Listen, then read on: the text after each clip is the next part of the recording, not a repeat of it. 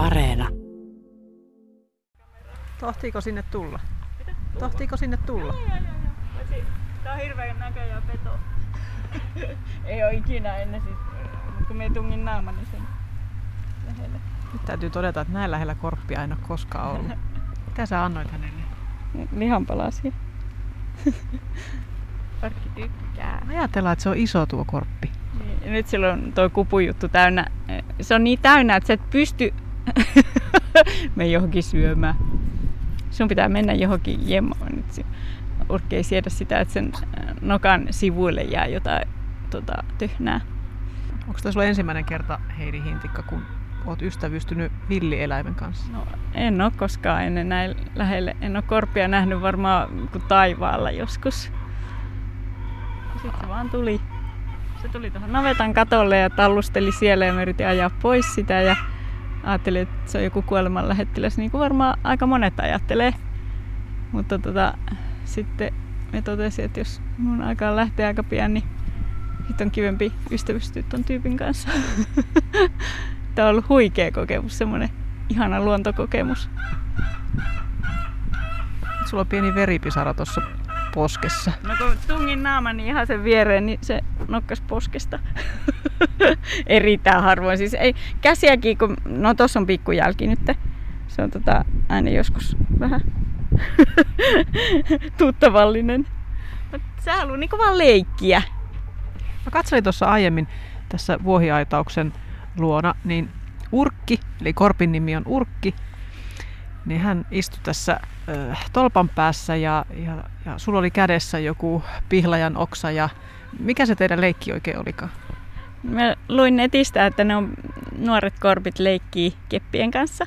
Sitten ajattelin kokeilla ja se rupesi semmoista vetoleikkiä, vetoleikkiä tekemään, että se vaan otti sen kepin suuhun ja sitten kisattiin, että kumpi voittaa. Ja sitten välillä minä voitin ja välillä hän ja sitten oli se niin kiva leikki, että se näkee, kun mä menen tuon pihlajan luokse, niin urkki tulee siihen viereen aina kiskomaan niitä keppejä. Miten pitkään sä olet Heidi nyt tämän linnun kanssa kommunikoinut? Kaksi viikkoa, vajaa kaksi viikkoa. Missä vaiheessa alkoi lintu kesyyntyä?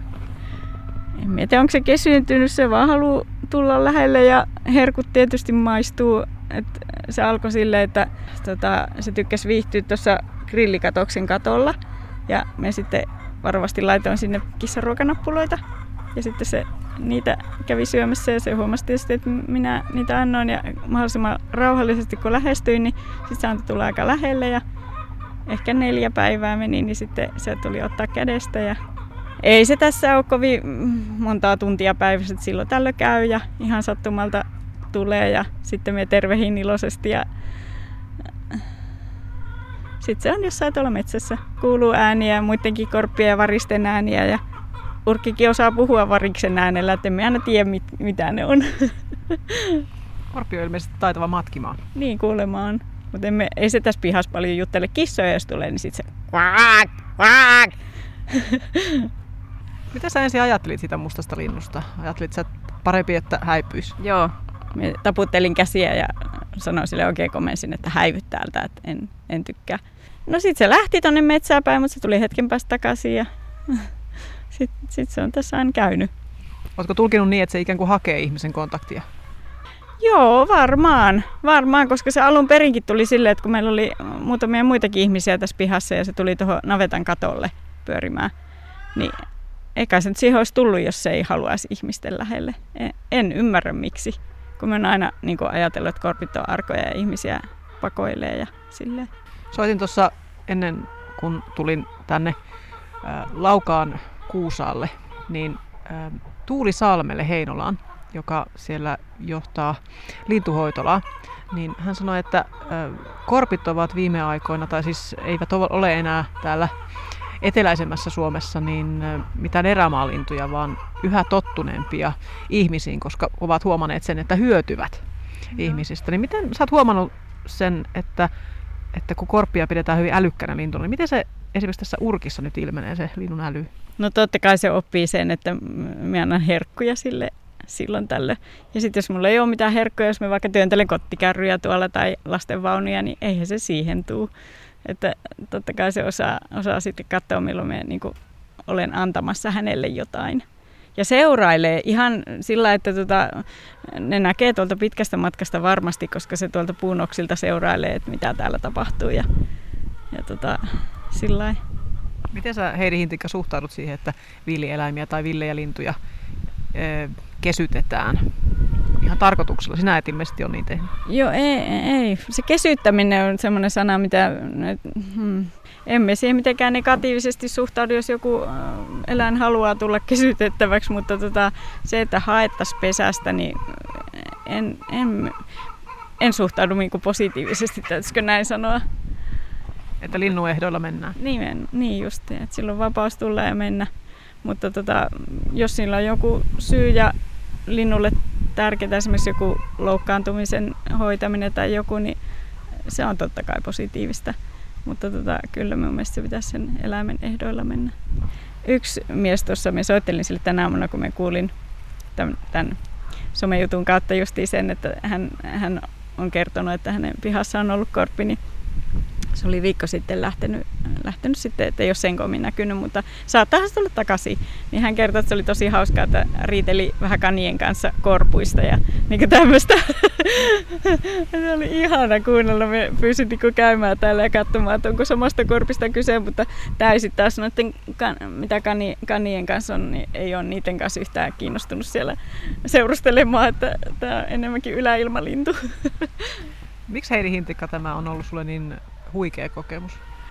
Varmaan just siksi, kun mä oon sairastanut tänä kesänä aika paljon ja ollut aika yksin tässä sairauden kanssa, niin tämä korppi on niinku, sitä myös alkoi ajatella, että okei, nyt on päivät niinku tässä, kun tota, se tuli, mutta se on tuonut sellaista, sanoisin, lohtua ja Tämä on niin kuin mennyt sulle sydämen tämä korpin tulo niin tota, sitä, että meistä oikeasti välitetään. Mun mielestä se on tuonut mulle viestin, että meistä välitetään ja meistä pitää huolta. Tutkijat ovat todenneet sen, että korpilla esimerkiksi on tämmöinen kyky ää, ähm, aistia tunteita ja myöskin tu, niin kuin huomata, että muut elävät olennot ää, kokevat niitä. Niin miltä tämä tietoisuus, mitä ajatuksia se herättää nyt? Että no, se, että on, tämän... se on ihan sata varmasti silleen sen mä oon nähnyt, vaikka en ole tota, niinku kuullut sanoina aikaisemmin, mutta kyllä mä sen on nähnyt. Siinä on joku terapialintu. No todella.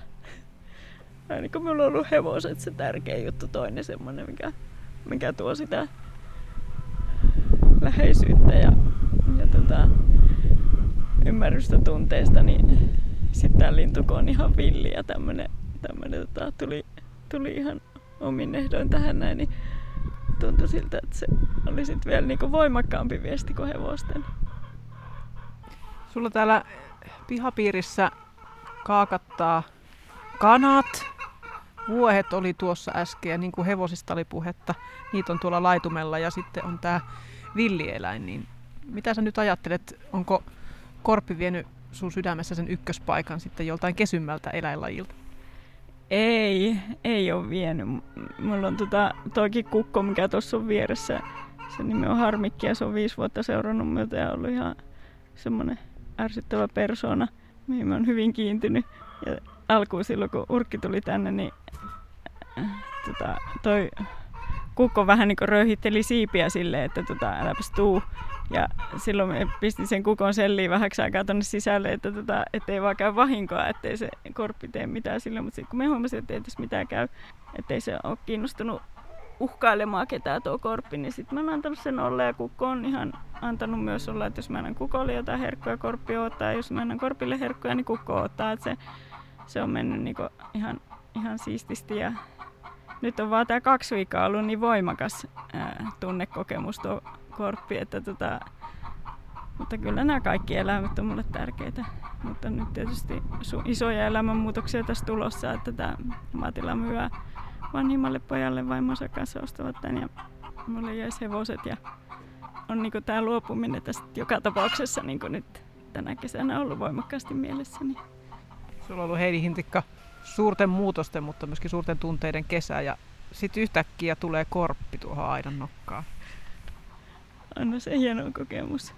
Ja hieno tuonut semmoista, niin kuin löysin netistä yhden sen intiaani uskomuksen, että korpit tuo valoa ja luovuutta ja, sellaista elämää, niin mä sanon, että siihen me uskon enemmän kuin mikä kuoleman tuo ja valo ja luovuus on oikein, oikein tervetullutta minun elämään.